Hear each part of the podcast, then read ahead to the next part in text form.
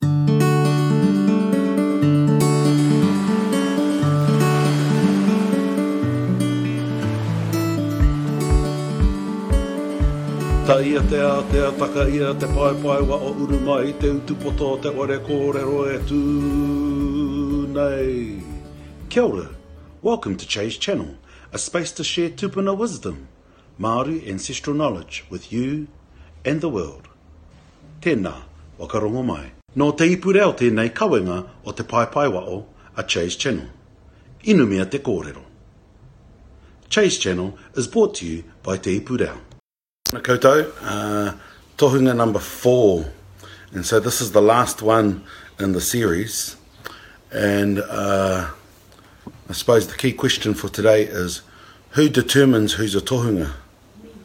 And so uh, the person or the people are the ones that de- determine who a Tohunga is. So an individual doesn't, uh, unless they're the Tohunga Ahurewa, and occasionally they will then state. the fact that they are the tohunga ahurewa. But otherwise, uh, it's the people that determine. The people that determine who the high priest is, who the uh, top experts are, and that's based on deeds.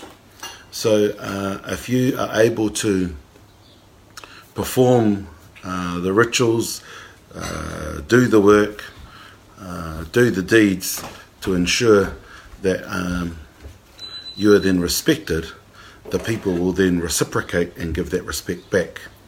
And so it's uh, you, the people, that determine who a tohunga is. And that's the same as it was in the past.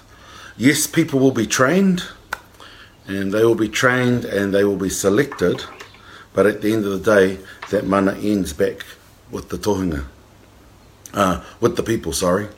And so I thought in wrapping up things, this is a nice way to uh, finish it off as to who determines.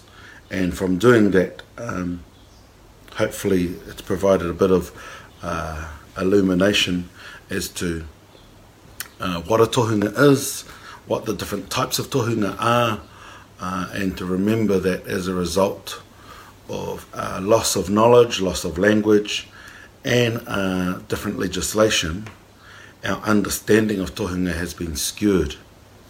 Uh, so, Kati, that's it. You have something to say, son? Ah.